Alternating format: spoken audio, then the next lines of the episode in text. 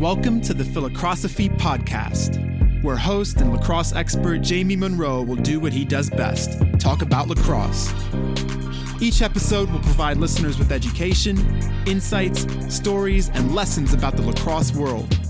We will discuss current events, coaching, philosophies, and college lacrosse recruiting. Now let's get started with your host, Jamie Monroe.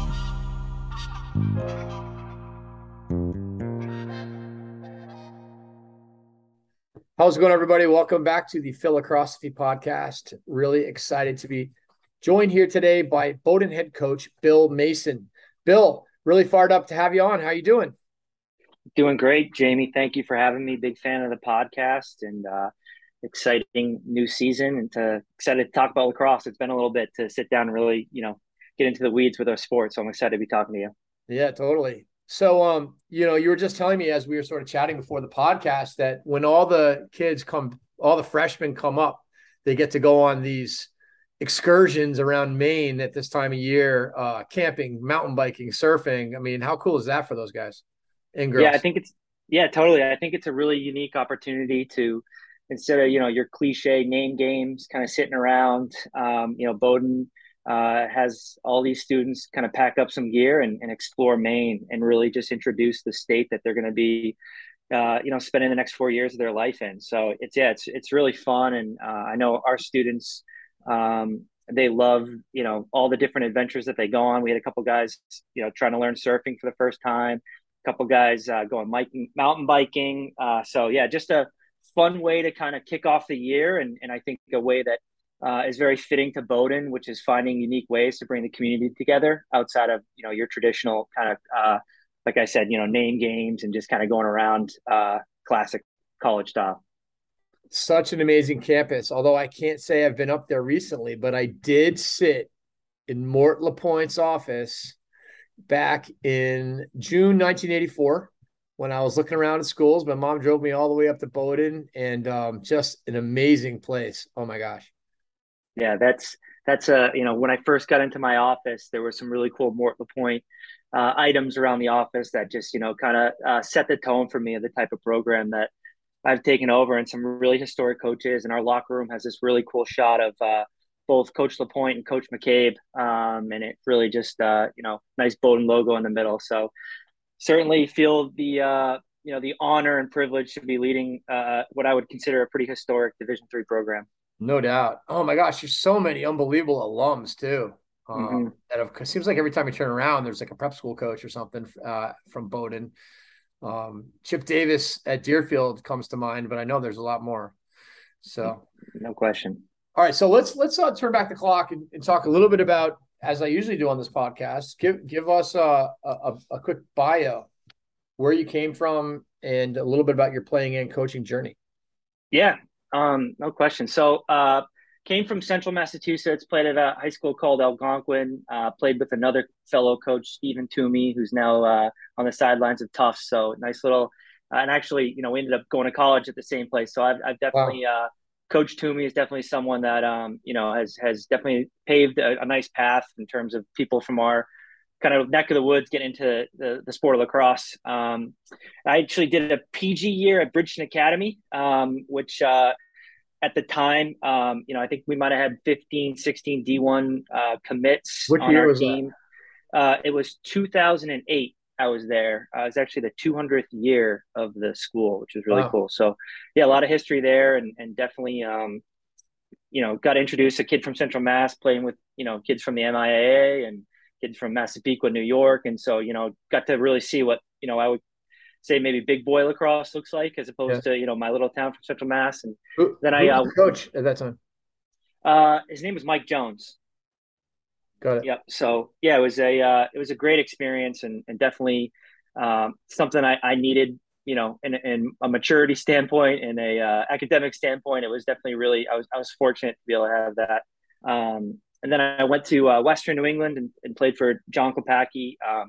They were number 3 in the country at the time when I had committed there and had just, I think lost to Ithaca, maybe in the Elite Eight. So just a really high level of lacrosse. Winnick was definitely pushing the tempo and trying to play as fast as possible. So you know, that's what excited me about going there, was like, these guys are, you know, in 2009, like everything's about transition. Every drill we did was up and down numbers. I don't think, you know, it's funny. We still get together with all my teammates and all of our defenders are like, could we have just had one practice where we had even numbers? That would have been really nice, you know, but that's just kind of the style we played at, and it worked really well. So I got injured there. And so that wasn't great. But during my time being injured, the coach put me to work. And I think that's where I was like, I like this, you know, and had me, you know, whether it be cutting film or, hey, take the man down unit and put these three man up plays that we know this team is going to be running. So just little things like that, you know, as someone who couldn't play anymore necessarily, I was like, oh, I like this. So through that, went out and did my first recruiting kind of grind, which was like, you know, you grab a box fan, you grab a thing of laundry, and like, you know, you're staying in dorms. And I was like, this is, you know, a grind that I enjoyed. And I met, you know, started to make connections in the sport with other people doing the same thing. And one of those connections I made was Peter Lasagna up at Bates College, that kind of saw me able to work at some of these camps. And back then, I mean, it's not that long ago, but camps, there was a lot more teaching going on. And I think assistant coaches got more opportunities to maybe showcase the way that they could, you know, present their, you know, their coaching to other coaches. And so I think Coach Lasagna was able to see me coach a little bit at a Blue Chip 225 camp at Bryant, and offered me a position with him. And that was, you know, that changed my life, working with Peter Lasagna for those years. Then I ran out of health insurance and needed to, you know, figure out the next stage of my life. I had a wife who didn't want to move up to Maine at that point in time, or a girlfriend at the time. So I settled at a position at LaSalle College, which I was there for 6 years. And, you know, really that was, you know, first introduction to being head coach, and was great 6 years. I made, you know, some really great connections with some really great young men who helped me go through all the growing pains of being a first-time head coach, which there was a ton, and fortunate that, you know, they helped me grow that program and led me to where I'm at now, which, you know, I wake up every day with a really big smile on my face, and you know, first person in work a lot of times, because I can't believe I pinch myself that I'm in this office sometimes. So definitely, you know, wasn't the prettiest path to get here, but certainly amazing. I couldn't be more happy how it paid out for me. Yeah. Amazing. I mean, Bowdoin's one of the greatest academic institutions in the world, and it's got a really proud lacrosse history. Let's go back though. I want to talk a little bit about Coach Lasagna. So he was my coach at Brown. That's right. So he was the assistant at Brown when I was a player from 86 to 89. But so I grew up in Providence, Rhode Island. So I was like the ball boy of the soccer and lacrosse teams back when Pete was the assistant lacrosse coach. And he was like just this dude with the long hair, you know, the ponytail, that I didn't really know he was when I was probably like 9 or 10 or 11. And of course, I got to know him better when I got a little bit older and went to all the camps and everything like that. He was always Dom's right-hand man. And, you know, of course, when I graduated soon thereafter, Dom left and he became the head coach at Brown. But tell me some of the stuff that you learned from Pete, besides just a really fun guy to be around. Yeah, no question. The coolest guy I've ever met in my life.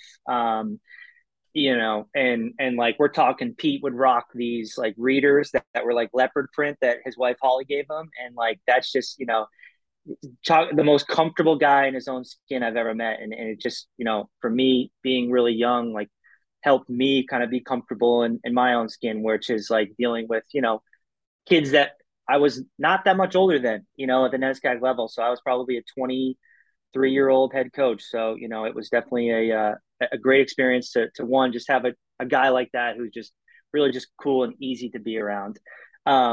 Pete is incredibly knowledgeable about the sport of lacrosse, but I think where he really shines is you don't see it unless you're in those locker rooms and in those meetings with him, is just the way he's able to bring people together, the way he's able to always be on the pulse of the world, politics, you know, hip hop, movies, you name it. Like Pete's always just like got a great opinion that's, you know, very centered. And so, he was definitely, when I first got up there, I was like, you know, lacrosse, you know, X's and O's, everything. And I think what I learned coming out of that was coaching is so much more than just X's and O's. It's how can you connect with these young men? How can you get into their hearts and into their minds, and motivate them naturally, motivate them through love.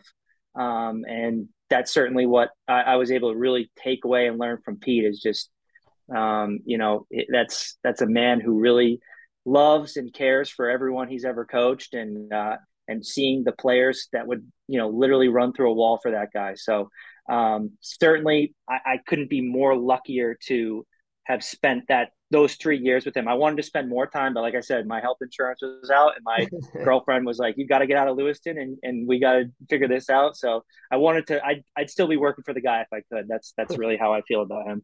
Amazing. So then you go to LaSalle. So how old were you when you became a head coach?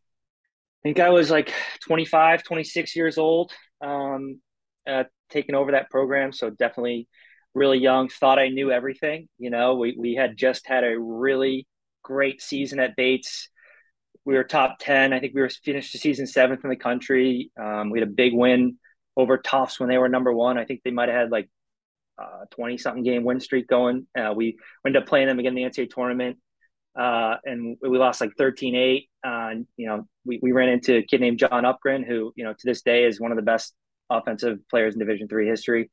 But just a great team. So I left there, taking over LaSalle as a young man who thought he knew everything, and then quickly realized, in some ways I knew nothing about being a head coach, and all the intricacies of what that role takes, and was really lucky to have a group of guys who welcomed me with open arms and let me work through all those hurdles that come with being a new head coach, but yeah, it was different too. I mean, you go from the NESCAC to a conference that's very different, a budget that's very different,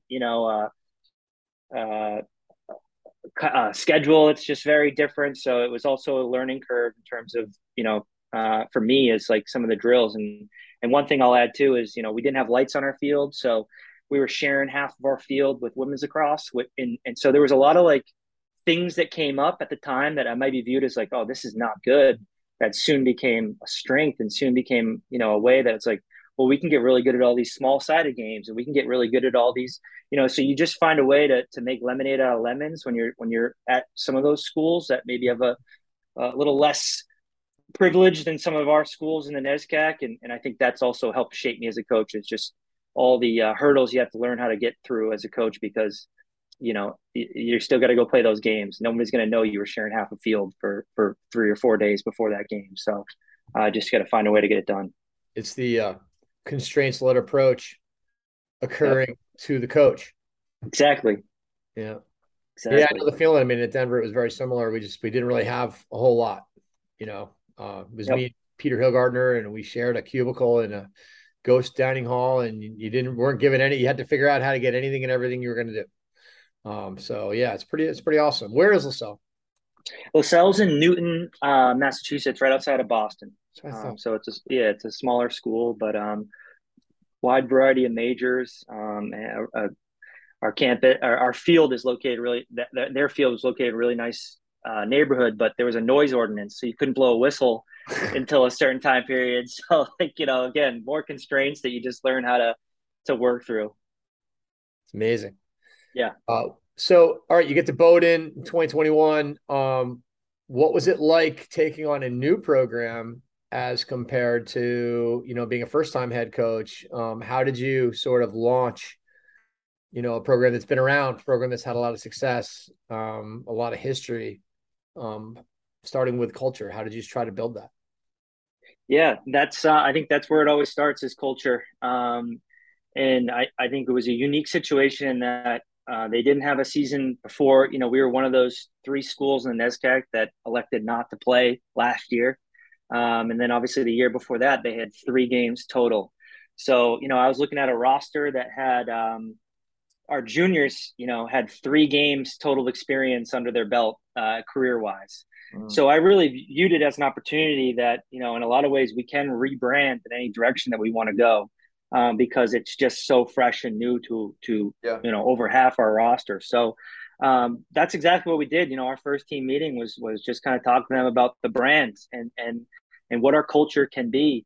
And I, just kind of dangled that carrot right away of like, I want to play fast, guys. I want to I want to be a team that, you know, anytime we get the ball, we're putting the pedal to the metal and we're looking to create scoring opportunities right away. And I think, you know, that necessarily wasn't the total brand of the program prior to that.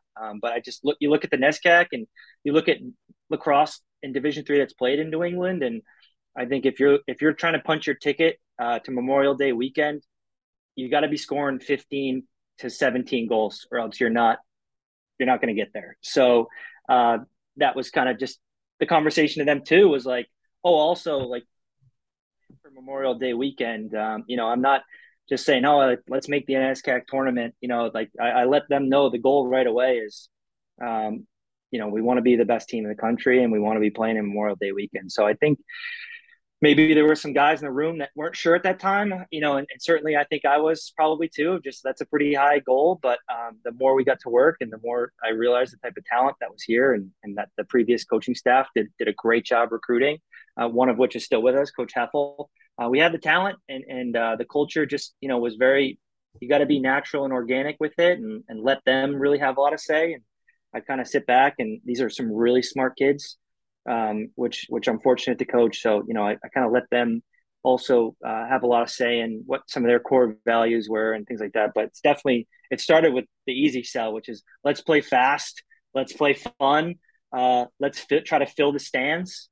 How you do that is obviously this game can do that, but also, you know, be someone in the community that is holding doors for people, be someone in the community that, you know, sees a piece of trash on the ground, pick it up, you know, just always try to be a positive influence when you're out and about. And if you're wearing the Bowdoin lacrosse gear, you know, wear it everywhere and make sure that, you know, you're creating fans, you know, and you want people to watch you play this game that you dedicate, you know, all of your time to. So let's make sure that while we're out in the campus, we're creating those positive influences. And I think, you know, one thing leads to another. You just create this positive, you know, culture and people start hopping aboard. Our president came to a couple of our away games and our Amherst game said, he told me it was one of the best sporting events he's ever gone to. And he's seen a no hitter at Yankee Stadium. So we definitely were able to kind of work our way all the way to the top last year and creating new fans. Give us a quick recap on last year. You guys had a great year. Yeah, we had a great year. Started with a scrimmage. I want to start with the scrimmage because we scrimmaged MIT and it did not go well. And so it was like, oh boy, you know, did everything I do not, was it not the right plan? Because turns out that was a really good MIT team and they had an attackman who is as legit as any scorer in the country. And so, you know, we came out of that scrimmage and we opened up with a really good Middlebury team. And, you know, we rattled off 14 wins in a row, which was just kind of crazy. So we started our season. Yeah. We started our season on a 14 game win streak like I said, our junior class had 3 games experience and I'm a new coach. Everything was new. Every week was new. I was like, I didn't even know there was midterms this week. You know what I mean? So like, I was just, you know, we were just working through it all. We had 3 buses break down on us. It was just the ultimate season of just crazy things happening. And we were just able to kind of just keep pushing through. And I ended up getting COVID during the season and I missed our game against Tufts, which was devastating. And you know, I've definitely shed a tear not being able to, you know, get on that bus with the guys going down, you know, so we end up losing that game, quick turnaround to a really feisty Hamilton team. And we ended up finishing the season 18-3. We hosted the first round of the NCAA tournament and we ended up losing to the defending and back-to-back national champions, RIT. But all in all, it's hopefully I didn't set the bar too high, but a great historic season here. What a start. Awesome. All right. So let's talk a little in-depth lacrosse. So talk about your offense and your philosophies. I mean, I know you're playing fast. You're pushing stuff. Anything specific in transition that you like to do that you've learned that you're going to mess around with that coaches might be interested in hearing about?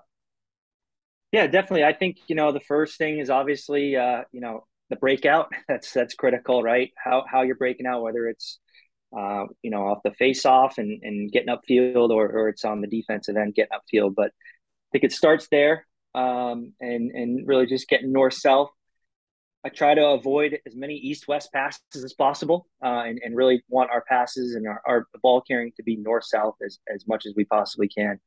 And then, you know, from that phase, we're looking to likely get the ball down the side if we can, and into an attackman's hand as quickly as possible.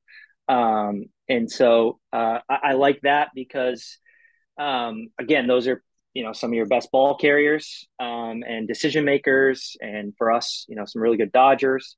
But if the defender is passing, is kind of pressing out on that, we like to then clear through and give that space and give that lane. Also, personnel wise, you know, if we've got a couple defensive middies on our team and maybe a pole or two that it's like, oh, these guys come down and rip it.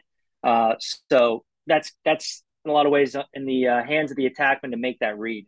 And we do a lot of drills where we, you know, just call it the quarterback drill where, you know, we kind of mix up what's coming down, and then the attackman need to make that read regarding, you know, doing quick math. You know, is this going to be a 6v5? Is this going to be a 54? You know, is the guy trailing the play a guy who has a hammer, you know, and maybe we want to make a call or make a look to where we get it down the side, but we get it right back up to that guy. We like to, you know, just crash the crease. So a ton of different drills that involve the ball, you know, filtering up the field as fast as possible and mixing it up, varying it up where it's coming from. And then, you know, giving some tools to our attackmen, whether they're clearing through, whether we're going to get the ball and play a quick two-man game in transition with the guy who's coming down. Maybe we want to get the ball behind at X and cut and fill lanes and you know, or, you know, it opens up a whole different tree of getting the ball down to X and throwing it right back and dodging. And so we just love to work on all the different ways you can attack in that first phase, which is the transition phase.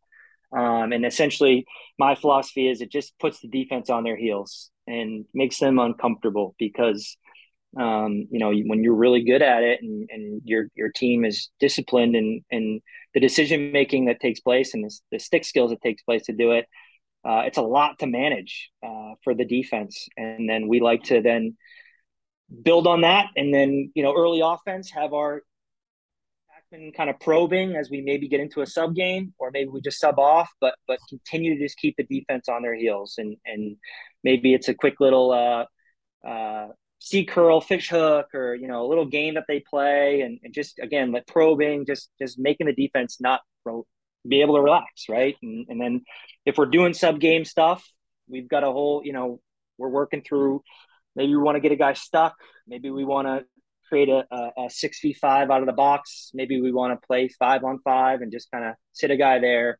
So you've got a lot of different sub game you can do, and then that kind of flows right into your offense, which hopefully then doesn't take, you know, we're right out of the box into what we would call like an opener. So again, everything is just practiced and paced in a way that makes it really uncomfortable to be a defender. And our goal is that defense feels like they're kind of got on their heels from our transition. And then we just want to try and keep them on their heels. So when you get into your offense, you mentioned, you know, we get into our opener. Would you say you're more of like a motion oriented team and a read and react, or more scripted where, you know, you're going to try to like draw slides and get the spacing of players where you want them? I'd say motion, read and react, mostly. You know, we'll have, you know, 3 or 4 different openers, and kind of depends on what side of the field the box is. And you know, we try to have one look like the other, you know, or the other look. What's an example of an opener?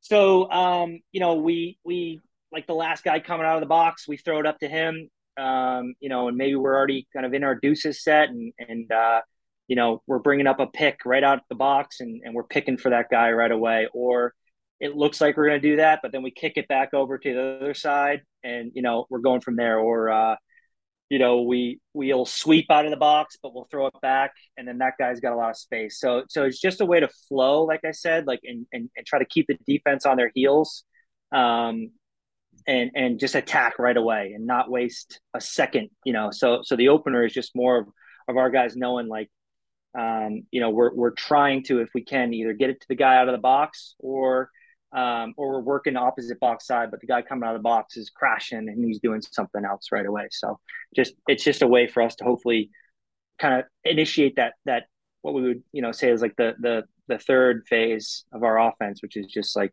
now we're in our 6-on-6 stuff. I feel like, you use the word probing sort of in that early offense piece.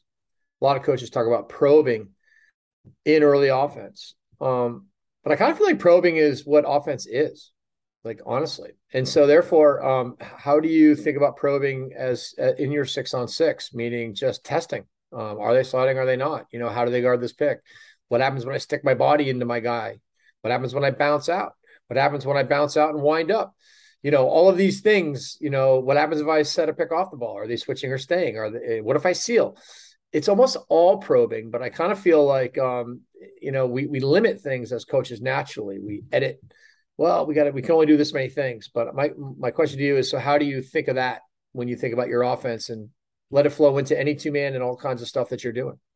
Yeah, no, I love that, Jamie. I think that's exactly how we're trying to play as well, is like you said, always probing. And I think that's where it's my job as a coach to allow that freedom and to allow our guys to just play the game and like you said, read and react.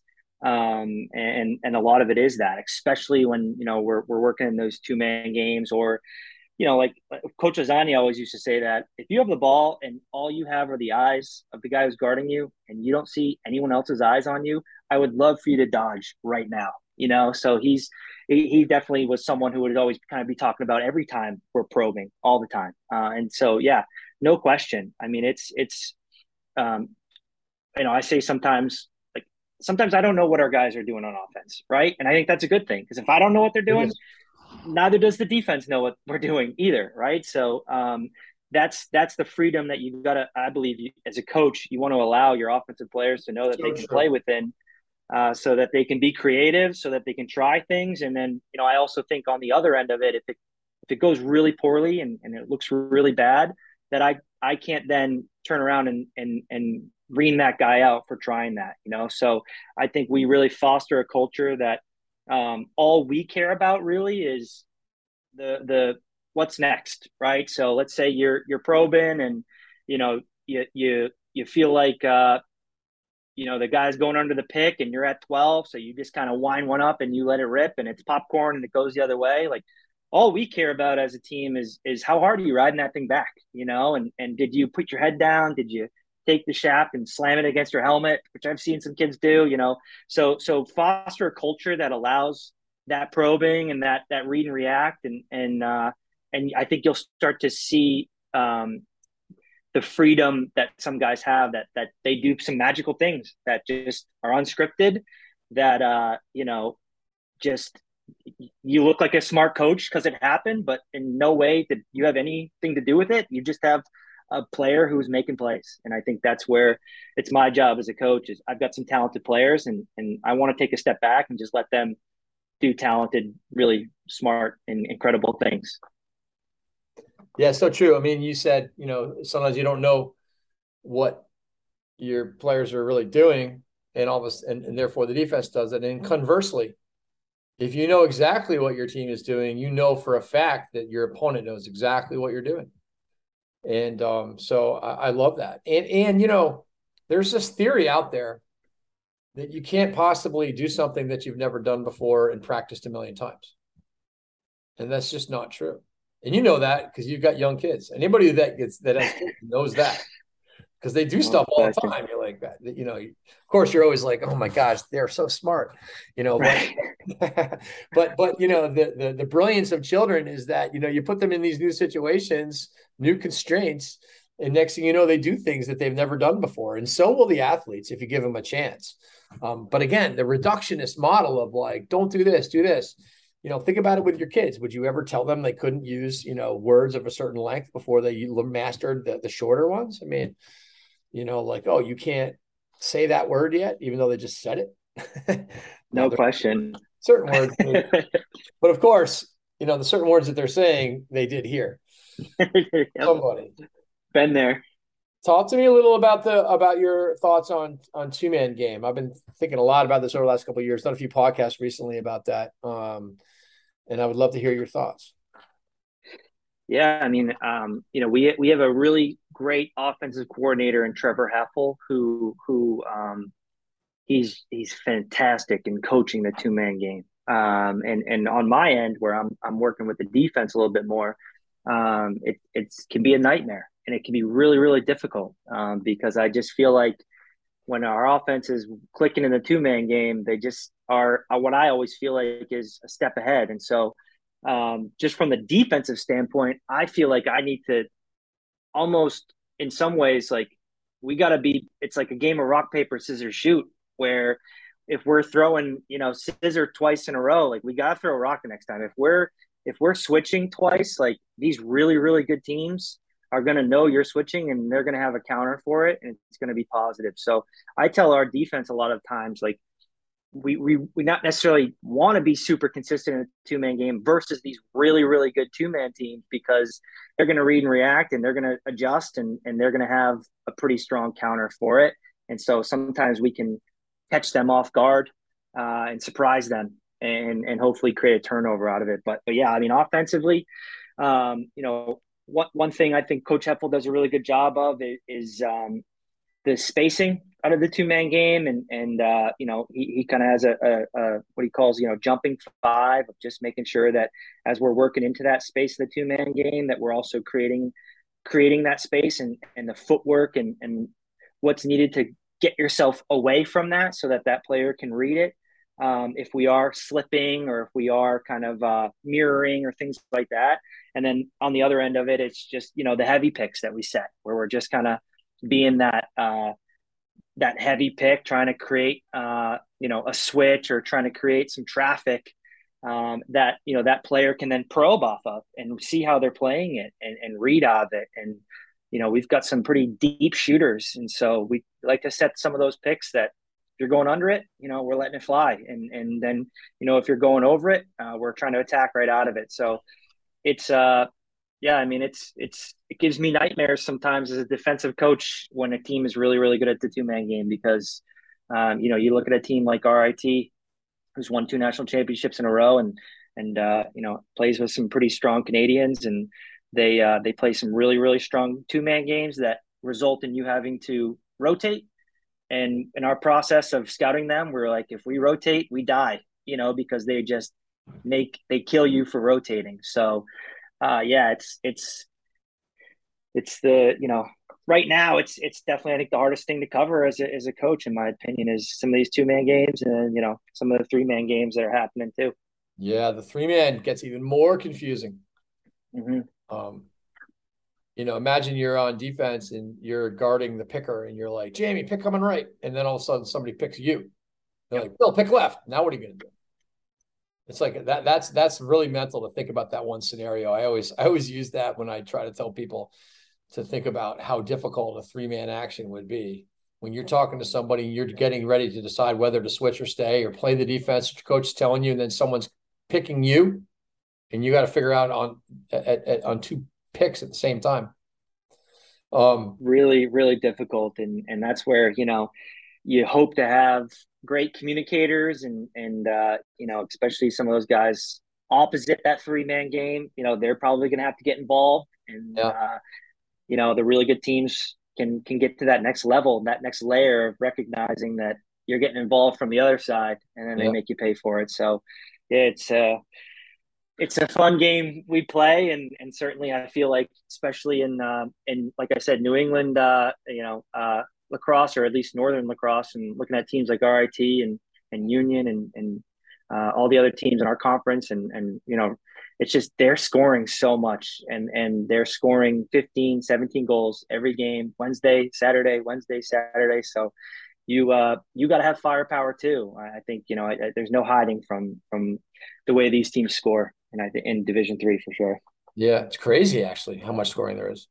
So, all right. So for two-man defense, what's your sort of go-to, progression that you would like to try to do to defend it and teaching it, and just sort of generally? I mean, obviously in any game you might change something up, but just sort of generally, I mean, there's not that many options, but how do you sort of start teaching it, and what are the things that you kind of work on most to try to give the kids a base to be able to do rock, paper, and scissors? Right. Yeah. I'd say you start with just the concept of, you know, being athletic and fighting through, and communicating it early. And fighting then, over, you know, when you say through, do you mean over or do you mean over or under? No, I probably, you know, again, leaving that up to, you know, the scenario. Right. And we always say if a guy goes over, it's likely going to mean a switch. You know, we unless they get really good leverage before it and they're able to get that guy off the line. If they go over, we've, you know, breaking down the film, we've had some guys go over picks and it's like no contact was made, but the angle of which now they're defending from, it's like they did get picked in some ways. So right. We try to, yeah, exactly. They're usually always behind. So yeah, we view if you're going over a pick and there wasn't some really good contact before that pick, we're just kind of running. That's likely a switch scenario for us in a lot of ways. If you're permanently trailing, it's not actually a switch. It's double. Yeah, totally. That's the problem. If you commit to going over and you're permanently trailing. Yep. Yeah. So you try to go under, but then again, you know, you can't go under, like you said, if you're like inside the hashes, you know. Yep. No, you got to go over there. That's where you got to have your over call. And that's, you know, you got to have your kind of, your landmarks on the field of where this pick is coming from, and how we want to play it. And, you know, and I think some ways that's not a bad space if the team, you know, to maybe want to jump and maybe want to double and try to get your hands on it if it's tight. But we did that and Amherst threw it in and the kid made a SportsCenter top 10 BTB, you know, so it's just like, you think you got a great jump there and these kids are just so great with their sticks. And it's just a very difficult, I think, situation to be in as a defensive coach, but yeah, certainly just want to be athletic, get under it if we can, and have good leverage. And then you know, obviously you can stack picks and allow for maybe a little bit more space for them to get under. And you know, you can stack and whack, or, you know, you can stack and stay on it. Stack, you mean, and get real tight to your man to get exactly underneath. Stack and whack is hedge out, give the ball carrier a whack and try to get back. And what was the third one? To just jump to kind of just to jump and turn them back the other way and likely try to turn it into a double, or it's a switch that you jumped on and now you're attached to that guy in some ways, and now that person who was on the ball carrier kind of sits in that spot and sees how you came out of that switch and do they need it, you know, go back from there. So yeah, it's a challenging game. I think the defense is you know, on their heels for sure. So one of the things I've been thinking a lot about lately too is off ball 2-man game, which I feel like is really the next frontier for offense. And I think it's not far off. It's not hard to do. Not many people do it. I have seen a little bit more of it in the PLL this summer. You've been coaching PLL, so you can probably speak to it, but not a ton of it. And it's probably pre-scripted, but at the end of the day, why wouldn't we run off-ball 2-man and 3-man actions as opposed to get into spots or exchange? I mean, I get the spots. Makes sense. If there's a slide and you're in the right spot, it's great. And I get the exchange because, you know, if they don't want to lose their matchup, they kind of have to move with you. And generally they just freeze it and you get a matchup change, but it's so limiting. Again, it's kind of the reductionist model of like, just do this. I mean, if we start getting kids to seal and slip and pick off ball, and you start getting a defense to decide how they're going to guard this stuff, which might be we're ignoring it, in which case you'll get sealed. And then you got those shooters you're talking about, or they're like, nope, we're not going to just let you shoot the ball, and now they're going to stay. I mean, I just feel like it opens up a world of problems. Any thoughts on that?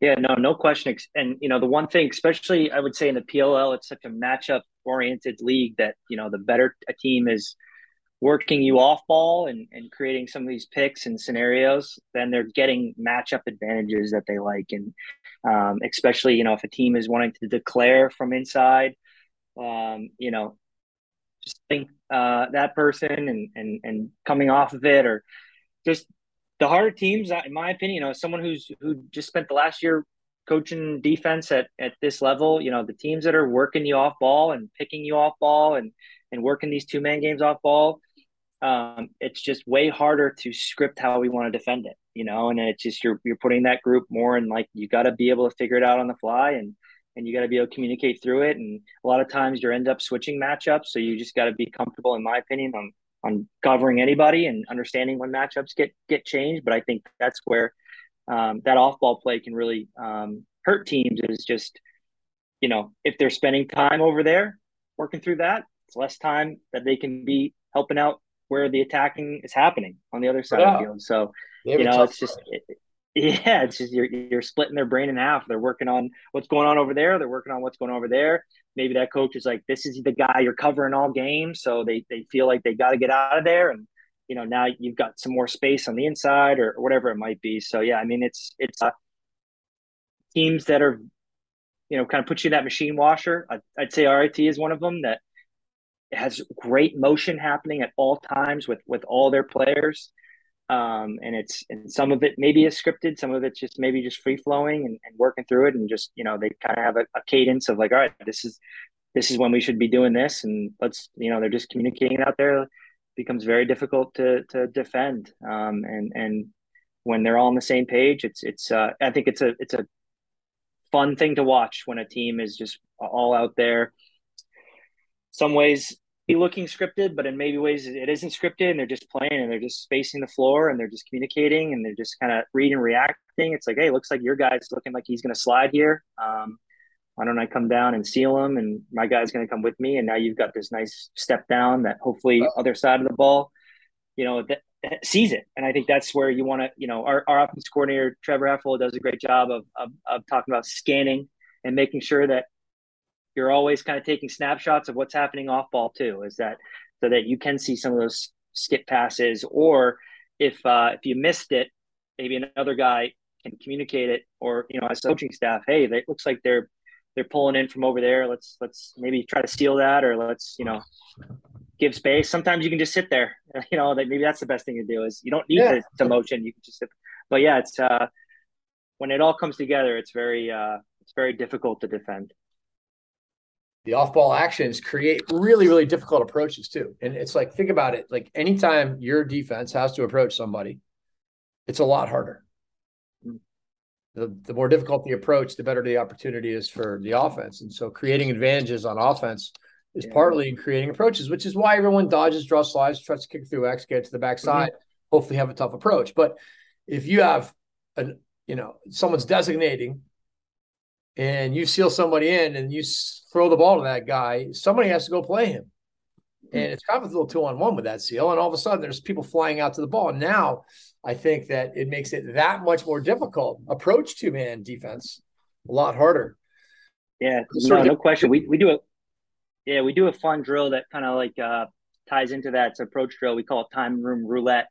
And the defender, he's looking in. He doesn't really know where the offensive player is. He's got about 5 to 6 yards to kind of pick a spot and sit at.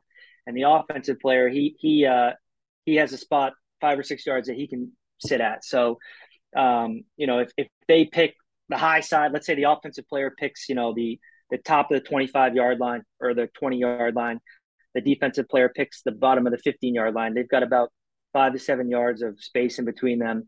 We kick that ball and that defender's got to turn and find his guy, which happens a lot, especially, you know, he's got to shed a seal or something like that.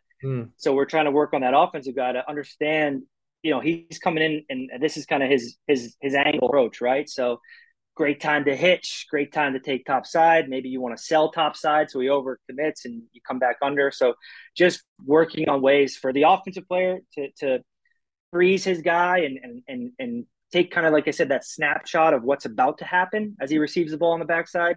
Yep. And then at the same time, the defensive player, like, we tell that guy, hey, buy us some time, make him have to make a double move, you know, try to get sticky. Like, where he caught the ball is where it's going to, a shot's going to come from. So, you know, do your best to, if you got to pull, maybe skewer that shot, but don't overplay yourself. So now you've gotten froze on a hitch, or you've gotten, you know, now he's got a way higher percentage shot. So yeah, we love getting, taking what you just said occurs, which is a tart approach, and then boiling that down into like a lot of different drills that get our guys just the muscle memory they need to execute when those things come up. All right, let's turn the let's turn the talk a little bit before we talk about recruiting, which I want to sort of finish off with. Let's talk a little bit about player development. You know, probably no better way to make your program better than to make your players better. How do you approach this? Ooh, great question. Was a lot of fun last year when the NESCAC let us have fall ball, and I had 15 practices to really develop. And now I don't. And now I'm sitting here, and I know our guys are. I think they're maybe going out right now. They've got something they're doing today, so they're on their own to player development. And I think that's a great situation. I think that's a great opportunity.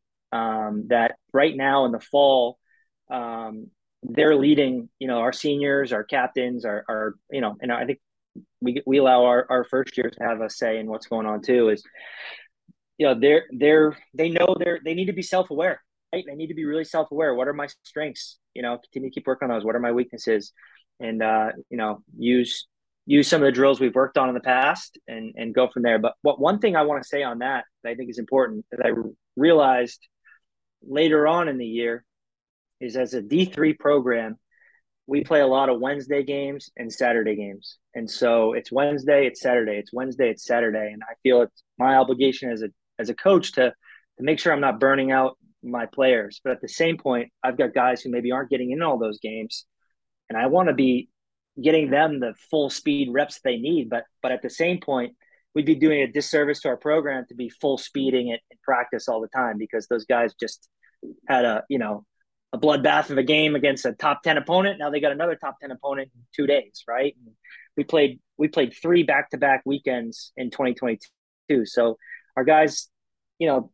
They wear a lot of tread on their tires. So we started towards the end of the year taking a lot of the guys who maybe aren't getting a lot of necessary runs in games and creating drills that are just about them in practice and using our practice time to really focus on them and give them, you know, we'll maybe have some of our other guys going and shooting and doing yoga, stretching, whatever it might be. But that was something that took a little bit of time and took some meetings of like, hey, coach, like, I get that we got to rest today, but like I am fresh. I need to go. So I definitely think that's where it's our responsibility as a coaching staff to make sure that we're finding the right drills that have the right intensity to them for groups that need it at certain times. But I wish we had fall ball, that's for sure. But I know our guys are smarter than I am and probably organizing a better fall ball than I did. So I think we're in good hands. Love it. All right, let's talk a little recruiting. So, first of all, how big of a recruiting class do you bring in usually? We're anywhere between 9 and 10 players every year, and then if we're lucky to have maybe a football guy, or a hockey or a soccer or maybe a track and field, swimming. We had a squash one time, so if there's some 2-sport athletes, we're able to bulk up our class there. But it's 9 to 10 every year. And which is it? How do you know? So this year we're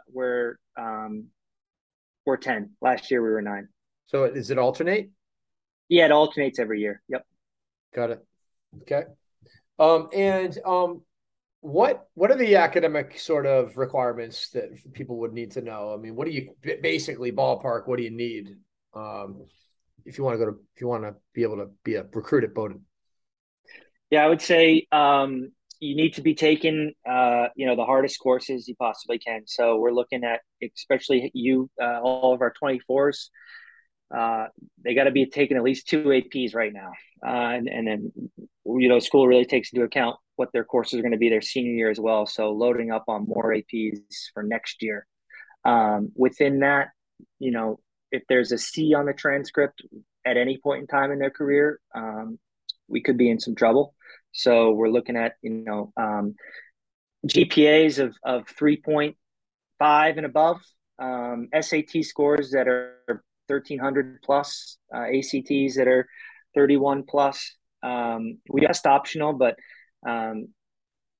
test scores I think help the story than anything. And so I definitely encourage all of our guys to be testing.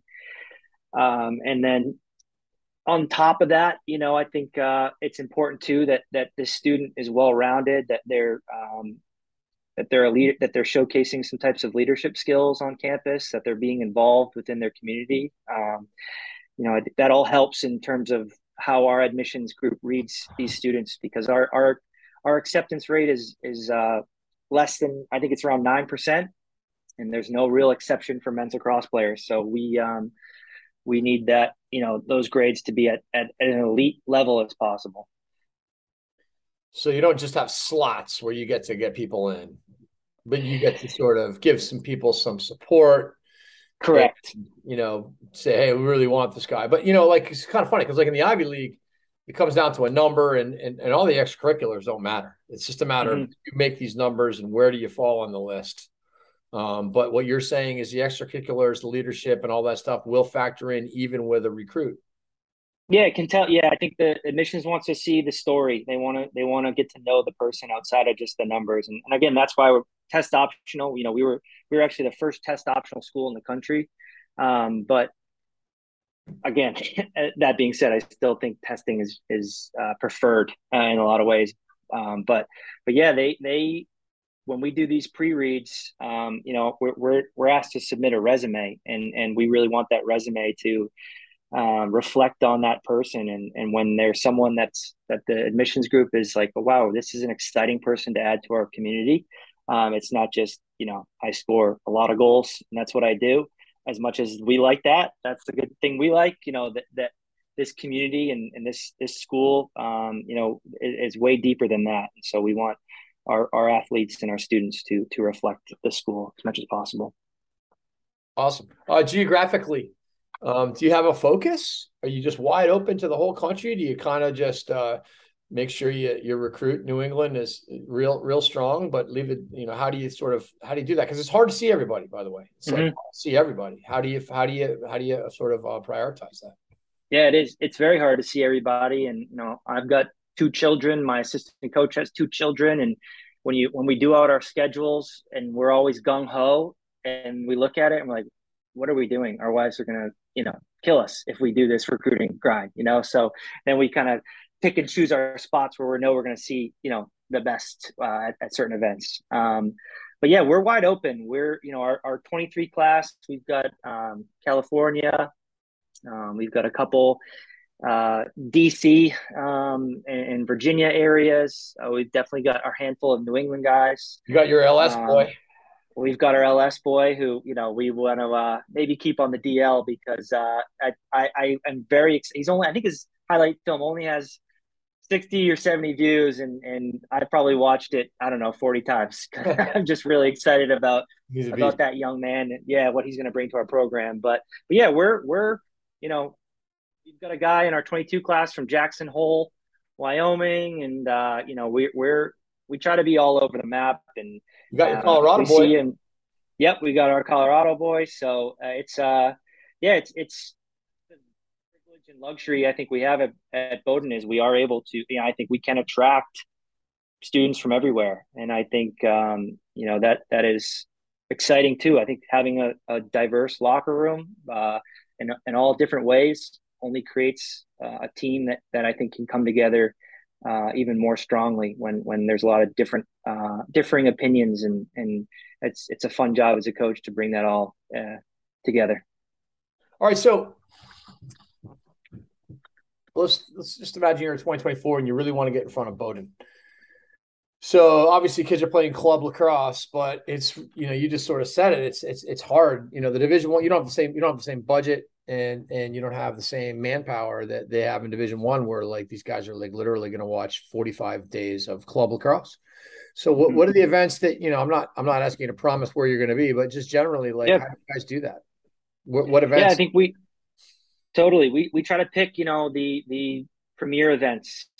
So I know, you know, I'm going to the 1% showcase and all the stuff that's going on there. We see a lot of really good talented players at that. We'll be at, you know, the NHSLS events. We'll be at the NAL, the NLF, you know, all these ones that you know, the kind of the conglomerates that, you know, are going to have 15 to 30 really good club programs at. I think the IMLCA events that are going to be taking place in Orlando are great events for for students to whether your club team is getting into it, or I know they're doing like a free agent option. I think if you're a young player, that might be a great option for you, because it's the convention. So all coaches are going to be there. So I think the sideline should be packed and a great opportunity. There's also some boutique events like a lacrosse masters that kind of brings in NESCAC only head coaches that we'll be at. We have our prospect camps that we host here on campus, which are a great way to, if you're really excited about a school, visiting the campus and playing in front of the coaches and knocking both those off in the same weekend is always good, because sometimes we'll be recruiting and the timeline will get tight, and it's like, we got to get you to campus. And that's really hard to, especially if you're living in Colorado, flying out to Maine and back can be expensive too. So we'll be as many places as we can that we know really, really talented lacrosse players are going to be. If you're from like I said, a Wyoming area, it might be best served to do one of those boutique events that you'll see us at, those free agent events, or do a prospect camp if your club program doesn't travel this way. But yeah, it's expensive and it's a lot, and so I feel for these families that go through the process, no question. It's so much harder when you live in the West. Yeah, because it's like $2,000 on every trip. Right, right. Yeah. I mean, that's just insane, It adds up, and I feel, but I do. We try to get out their way too. I think that's really important for us to make sure that if we are going to be allocating our budget, and actually the school is great. They if they know we're going out of region, they have kind of a fund that helps allocate us as coaches to go see kids out of region as well, which is always great. So, is it actually going to be easier for a kid from, say, Arizona to get into Bowdoin than it would be somebody from Fairfield County, Connecticut? Not necessarily, but I think in terms of geographic diversity, the school, and a lot of these schools, they like that. They like, that's something that when they read back the stats at the end of the kind of the year, they one of them is outside region, which would essentially be England. So that's definitely a stat that they track and they're proud of. But for us, if you're from, Idaho, or you're from New Canaan, Connecticut, we don't really care. We just want to see that you love the game, we're gonna recruit. Obviously, playing against really, really good competition is an important factor, right? So if you're from some of those out of region areas, do the best you can to get on film you playing as good of talent as you can too. Right. What about, you're mentioning showcases, you're mentioning club teams, and then you mentioned like NHSLS, which is run by my boy Andy Hillgardner, but it's a high school event. Mm-hmm. That was like in reverse order of team play, right? So the showcase is very little, clubs you would hope more, but it's varying degrees, and then of course high school you would think the most. But team play is everything, right? Without team play, you can't win. And so it's pretty easy to see the athleticism and the speed and the size and things like this. But the team play is such an attitude and an aptitude, and the whole, the perception piece and the scanning and all the stuff that you're talking about that you're looking for to be able to run your offense and your defense, and to be able to communicate requires this ability with team play. How do you evaluate that at these various events? Yeah, it's a great question. I think you try to put all the pieces of the puzzle together. One being, hopefully they've got the luxury of having some good film. We've definitely watched full games if we can of certain athletes when they're playing with their club team. They maybe play a certain role that's different than when they're playing with their high school team, and so if you're fortunate enough to be able to go to these NHSLS events, they actually run one at Lincoln Sudbury. That's great. And so, the Jersey Strong is also a good one. All the Jersey high schools get together and do it. So yeah, you're able to see that player maybe in a different light. Maybe that player, for instance, thinking of one guy we have in our program, he's playing with some really high profile players, and a lot of that club team is, that player is doing a lot, and that player is setting up a lot of things. But then you go watch them in their high school team. Now they're the guy doing the setting up. They're facilitating. They're, you know, so it's like, wow, I saw this guy. He kind of was on the receiving end of the work on this player. But now you watch him in his high school and he's doing the other role. Man, this guy can clearly play offense. He can clearly fit in and be a puzzle piece that can facilitate or play off ball, which, like, you know, the light bulbs start going off. So yeah, it just gives you that opportunity as a coach to get a different view. And sometimes you see different leadership stuff come out. You know, you start to see, you know, the parents be like, you know, all jacked up on that one player that they love, and, you know, whatever it might be, I don't know, you know, but I do think there's a nice difference and a nice breakup of the club events and the high school events. And I think it's healthy for the game. I'd love to see it keep going on both ends. I think it only helps us as coaches get a better feel for that student. Yeah. Yeah. Because I mean, at the end of the day, you can't win without team play. And that's the hard part about the showcases. Yeah.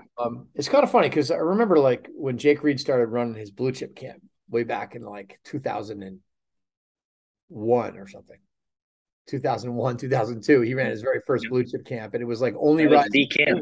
Yeah. And it was like 60 kids.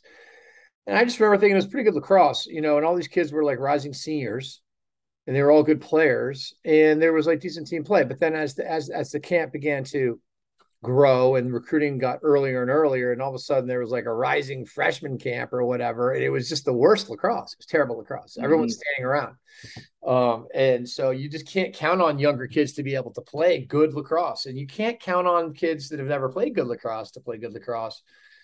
Honestly, a lot of it is because they've been forced into playing bad lacrosse by their coaches themselves, by just like getting to these spots and stand here, you know, instead of, like, you know, play intuitively. So anyways, long story short, you know, the showcases can be really challenging because you could be a really good defender and you could be guarding someone who never could get the space to dodge anybody because no one ever cleared through. Or you could be a great off-ball guy that could score 50 goals at your level that you'd be like, I don't know, he didn't do anything. Well, of course he didn't do anything because nobody's doing anything, you know. So it's a little tricky. Yeah, those can be long days as evaluators, you know, if that kind of the camp starts to head in that direction, you know. And I think I credit a lot of camps that's kind of start their camp off with coaching, with allowing the coaches to kind of get out there and or allowing the coaches to coach the kids, right? Run the teams, you know. I think that way there's you know, just a healthier direction for the event to take place. And you know, so yeah, it's definitely going to be a long day if, you know, you see the camp start to head in that direction where, you know, there's not a lot of team play going on, and or it's one guy winning the face-off every time or things like that. So balancing that out and making sure that kid who maybe came from Arizona, you know, gets his fair shake of evaluations too, you know. So I actually credit some camps don't have face-off guys at it. And they just, you know, they'll just kind of change it up and make sure that there's a balance happening between possession times for both teams. Yeah, totally. Hey, Bill, this was so great. Thank you so much for coming on and talking about your journey in Bowdoin lacrosse, and just, you guys are doing amazing things. It's an honor. Thank you so much, Jamie. And excited to get going here, but certainly I think I need to find some golfing and some fishing because my fall is a little bit slower right now. But we'll be reaching out to 24s. That'll be fun. That's awesome. Listen, have a great fall, and we'll be in touch. Thank you. Thanks.